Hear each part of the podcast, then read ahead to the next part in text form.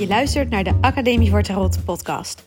Mijn naam is Christa en ik deel heel graag al mijn tarot-ideeën, kennis, filosofische gedachten en creatieve tarot-inspiratie met jou, zodat ook jij het heft in eigen hand kunt nemen met de kaarten. Welkom, welkom. Ik wil het vandaag hebben over kaarten schudden en uh, trekken. En ik vind het nog steeds wel grappig als, grappig als een nieuwe uh, cursist mij de vraag stelt van... oké, maar hoe moet ik dan die kaarten schudden? En dan denk ik, ja, hoezo? Hoe moet dat? Gewoon zoals je een pakje kaarten schudt. Zoals je, als je een kaartspelletje doet, dan schud je ook de kaarten, toch? Maar blijkbaar zijn er nog steeds uh, beginners met tarot... die denken dat er een bepaalde methode is... die je moet hanteren bij het schudden van de kaarten. Um, soms zie ik mensen zeggen, ja, je moet het zo doen, toch? En dan uh, gaan ze groeperen. Dus een klein stapeltje eraf halen en, er, en neerleggen. En dan een nieuw stapeltje erop leggen. En dan denk ik, ja, dat kan je doen. Prima. Um, maar grappig genoeg is het dus blijkbaar zo dat mensen, zodra het dan tarotkaarten zijn, dan zit daar een soort oh omheen van dat zijn wel bijzondere kaarten, dus daar moeten we dan op een bepaalde manier iets mee doen. Daar moeten we een speciale manier van schudden of zo hebben. En ook, en ook trouwens een speciale manier van trekken. Dus je kunt uh, kaarten natuurlijk, je kunt kaarten schudden en dan de bovenste paar kaarten pakken. Maar wat veel mensen doen is de kaarten uitspreiden en dan gewoon over de tafel als een soort waaier. En dan erboven met hun hand soort proberen te voelen welke kaarten de juiste kaart is op dat moment. En ja, ik wil de mensen die dat doen niet belachelijk maken, maar wat mij betreft is dat overbodig. Wat mij betreft hoef je dat niet te doen. En de enige reden om het wel te doen, is wat mij betreft dat het je helpt om in de juiste mindset te komen, in de juiste stemming te komen. Dus dat je het proces van kaarten trekken op zo'n manier doet dat je eigenlijk je, jezelf vertelt: oké, ik ga nu kaarten leggen. Daar wil ik op een bepaalde serieuze manier mee omgaan. Want dat zet de juiste toon eigenlijk voor wat er daarna komt, voor het interpreteren van de kaarten. Maar er is niet één manier de juiste of dit is hoe het moet. En ja, ik moet er altijd een klein beetje om gniffelen als mensen dus heel erg uh, overtuigd zijn van: oh ja, ik moet het op deze manier uh, neerleggen, toch? En uh, ik moet toch met mijn linkerhand trekken of mag het ook met mijn rechterhand? En dan denk ik: ja, weet je, het maakt dus niet uit. um, en het belangrijkste is dat iedereen daarin een manier vindt die voor hem of haar werkt. Dus of jij nou uh, je kaarten wilt uh, overhand shuffelen of de riffle shuffle wilt doen. Ik weet de Nederlandse woorden niet, maar je kunt uh, kaarten op een ja, gewone manier schudden. Of je kunt weet je, twee stapeltjes maken en dan laat je ze zo in je handen een beetje zo krom in elkaar vallen. En dat heet dan de riffle shuffle. Mensen die ja, er pro uit willen zien, die leren zichzelf de riffle shuffle. En dat is prima.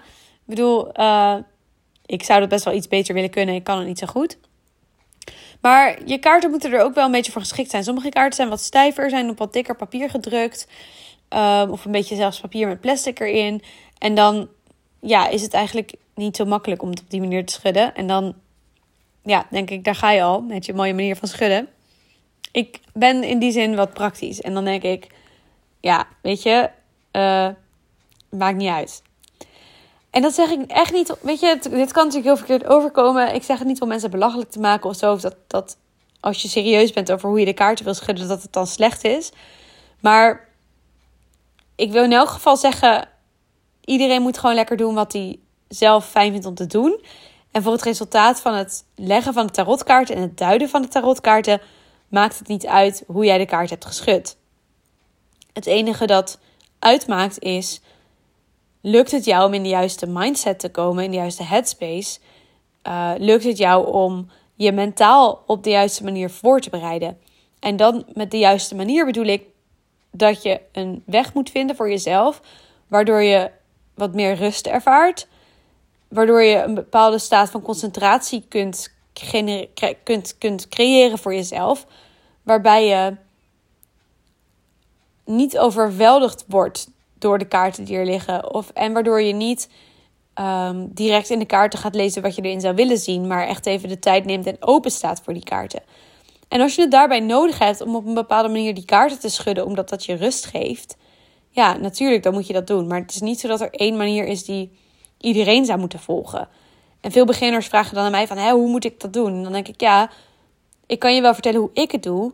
Maar het belangrijkste is dat je voor jezelf verschillende manieren gaat uitproberen. En dat je vervolgens kiest wat bij jou past. En niet dat je mij volgt en dus mijn manier van kaarten schudden gaat overnemen. En trouwens, mijn manier van kaarten schudden verandert ook nog wel eens. Ik, ben niet, ik doe niet altijd uh, hetzelfde. Ik doe ook gewoon een beetje waar ik zin in heb. En voor mij is dat doen waar ik zin in heb, is voor mij nodig om in de juiste stemming te komen. Van hè, waar heb ik vandaag zin in of behoefte aan? Het klinkt misschien gek als het gaat over manier van kaarten schudden, maar um, ja, de ene keer wil ik gewoon eventjes vluchtig to the point of zo zijn. Niet zozeer vluchtig, maar to the point. Dat ik gewoon denk, oké, eh, we gaan er even voor zitten. Hup, niet te moeilijk doen. Kaarten schudden, kaart op tafel, gaan. En de andere keer heb ik echt behoefte aan iets meer een ritueeltje van te maken. Maar dan doe ik ook vaak een kaarsje aan, bijvoorbeeld. En dan neem ik echt een momentje. En dan doe ik ook echt zo, hoe adem in, adem uit met die kaarten in mijn handen. Even de focus. En dat is echt een heel andere manier van kaarten leggen. Maar als ik bijvoorbeeld op een feestje sta en mensen zeggen: Hey, kun je kaarten leggen? Wil je wat kaarten voor mij leggen? Ja, dan, dan heb ik niet. Dan doe ik niet hetzelfde. Maar kan ik alsnog wel prima kaarten leggen. Dus het is ook een beetje een kwestie van jezelf erin trainen, denk ik. Tenminste, als, je dat, als dat bij je past. Om ook weer niet te gefixeerd te zijn op jouw ene manier.